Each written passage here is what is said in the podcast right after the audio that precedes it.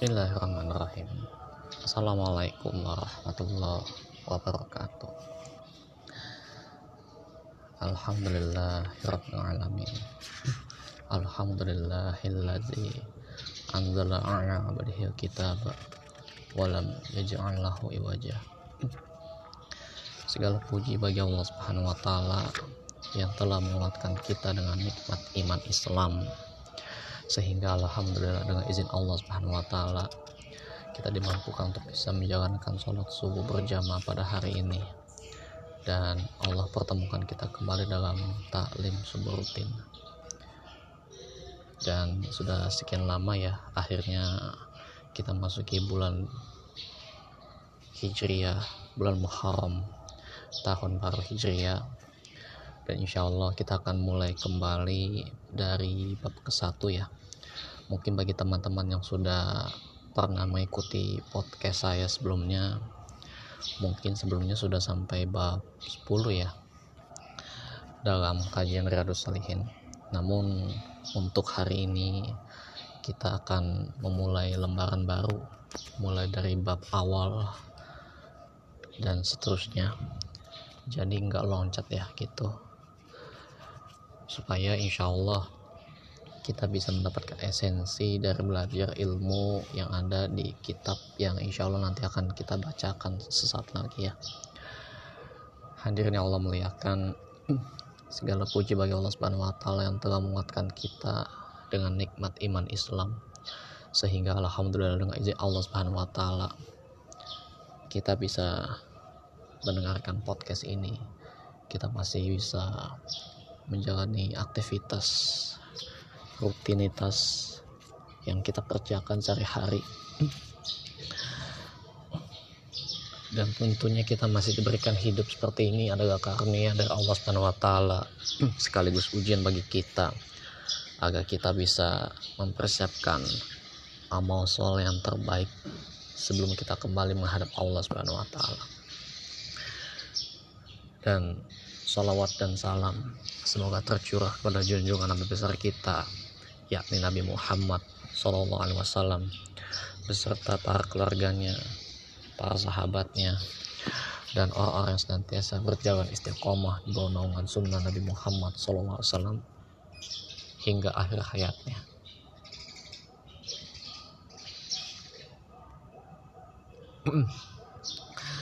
dan hadirin yang Allah muliakan kita bersama-sama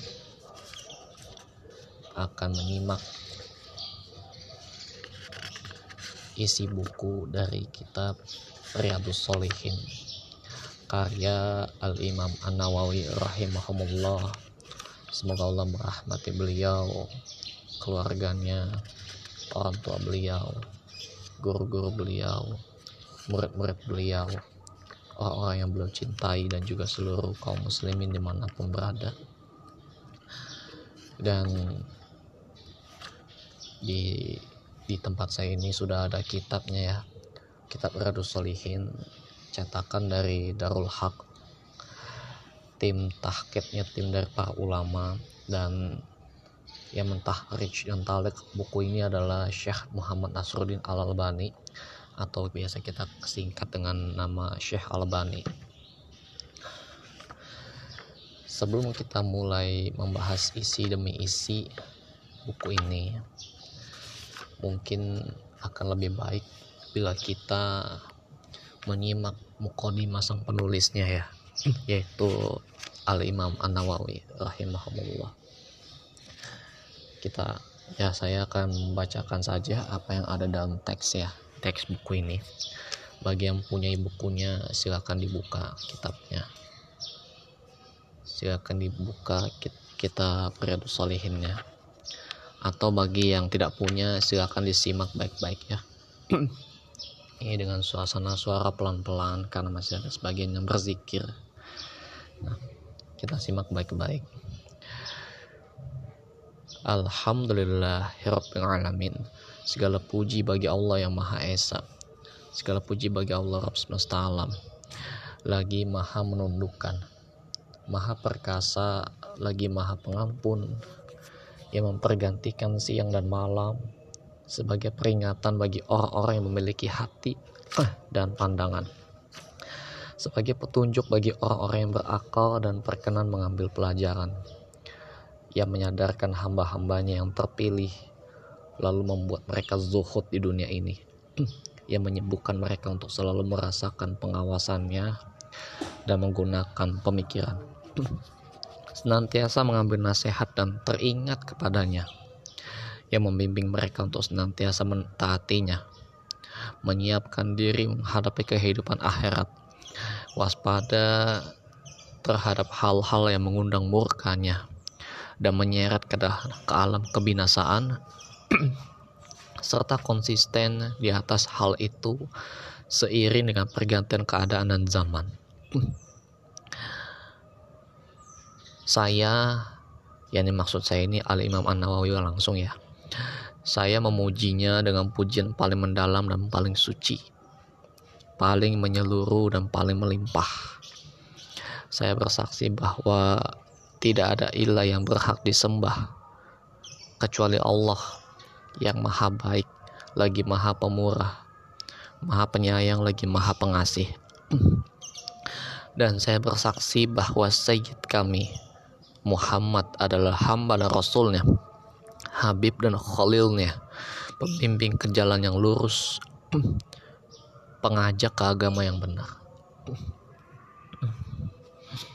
Semoga salawat dan salam dari Allah tercurah kepada beliau, Nabi Muhammad SAW, kepada nabi-nabi lainnya, keluarga mereka, dan orang-orang soleh. Mukodima yang begitu dalam ya mukodima yang begitu dalam dari beliau. Nah, kita akan lanjutkan. Hari ini kita mungkin hanya membahas mukodima saja. Insya Allah besok kita akan mulai baru membahas ayat demi ayat, hadis demi hadis yang disampaikan oleh beliau dalam kitab Radus Solihin. Supaya kita mengenal sedikit profil beliau sebagai seorang ulama yang menulis karya ini yang karya ini begitu bertahan lama dari masa silam hingga sekarang. Dari masa beliau lahir ya eh dari masa beliau hidup hingga sekarang karya beliau masih menjadi referensi para ulama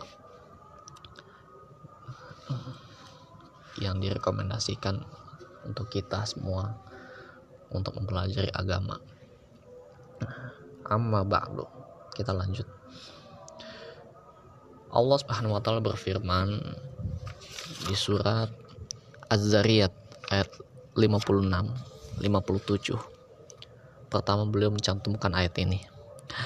Wa ma khalaqtul jinna wal insa illa liya'bud ma uridu minhum min rizqin wa ma uridu an yut'imun.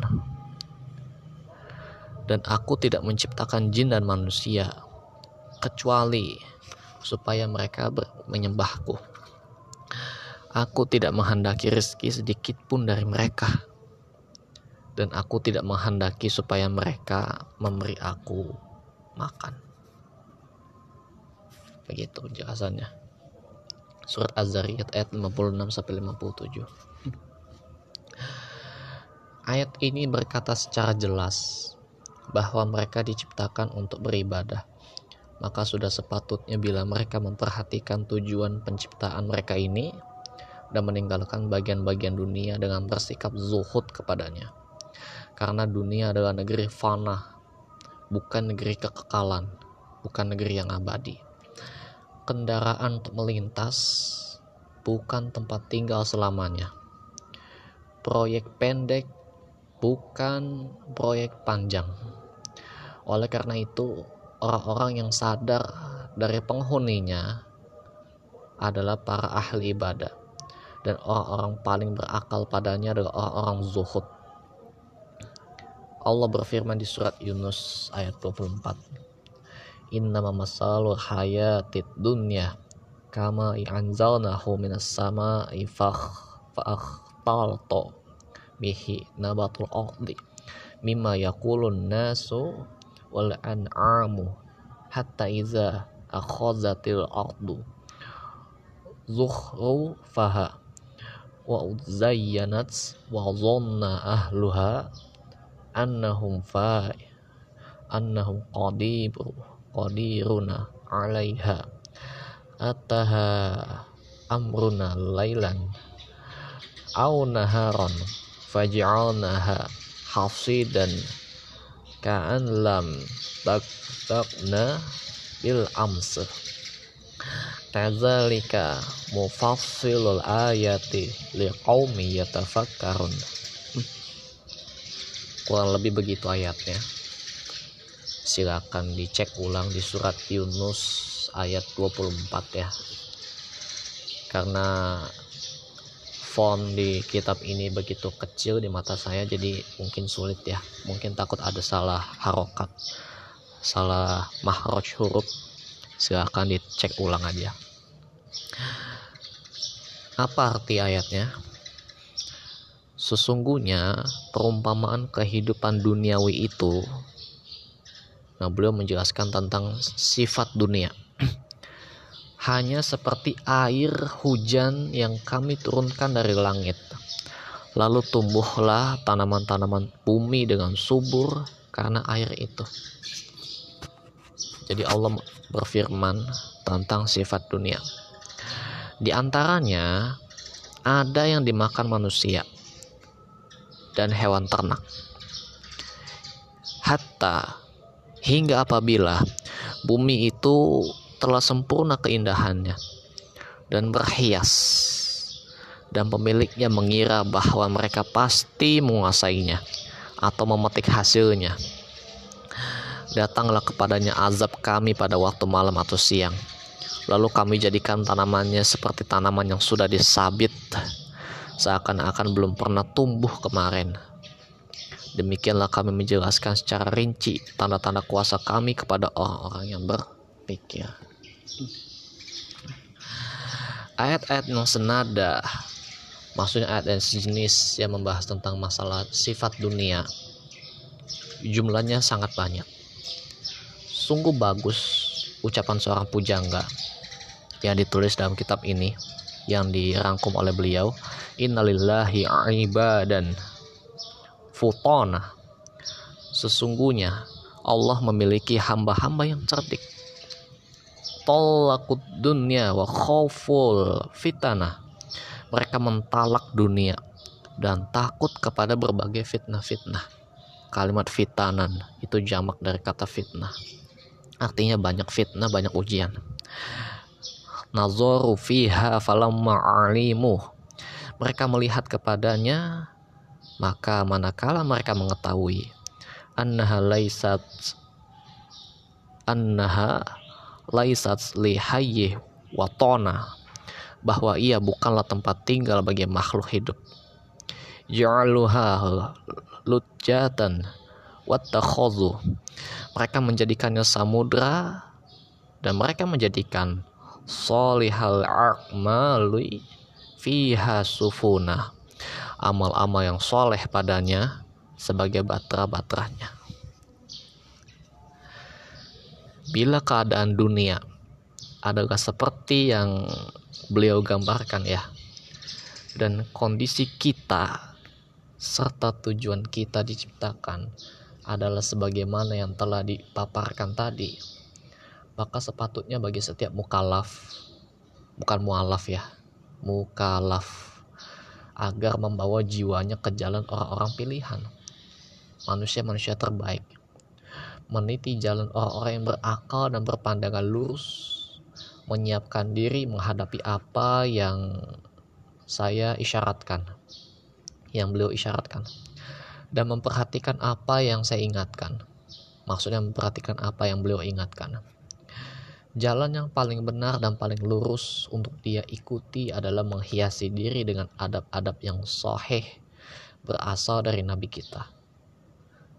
Pemimpin orang-orang generasi awal dan generasi akhir, orang termulia dari kalangan orang-orang terdahulu dan orang-orang kemudian. Semoga salawat dan salam dari Allah tercurah kepada beliau dan kepada nabi-nabi lainnya. Allah Subhanahu wa taala berfirman di surat Al-Maidah ayat 2, "Wa ta'awanu 'alal birri wat taqwa." Dan tolong menolonglah kalian dalam kebajikan dan takwa. Surat Al-Maidah ayat 2. Dan telah diriwayatkan secara sahih dari Rasulullah SAW bahwa beliau bersabda, "Wallahu fi auni abdi abdi maka nal abdu fi auni akhi dan Allah senantiasa menolong seorang hamba selama hamba tersebut menolong saudaranya. Sebelum dilanjut, ini ada tahrij ya dari Syekh Albani. Beliau mengatakan ini merupakan penggalan hadis yang akan disebutkan dalam buku ini pada nomor 250. Itu penjelasan Syekh Albani. Hadis tadi ya. Nah, nah kemudian kita lanjut ke apa? Kita lanjut ke mukodima Imam Nawawi. Beli, nah, nah Rasulullah juga bersabda di hadis lainnya, man dalla ala khairin falahu mislu ajrin ajri fal fa'ilih. Saya ulang. Man dalla ala khairin falahu mislu ajri fa'ilih Barang siapa yang menunjukkan kepada suatu kebaikan, maka dia mendapatkan seperti pahala orang yang melakukannya. Lalu ada lagi yang dicantumkan. Dan hadis barusan yang dibaca tadi itu diriwayatkan oleh Muslim, Abu Daud dan lainnya dan akan disebutkan di nomor 178.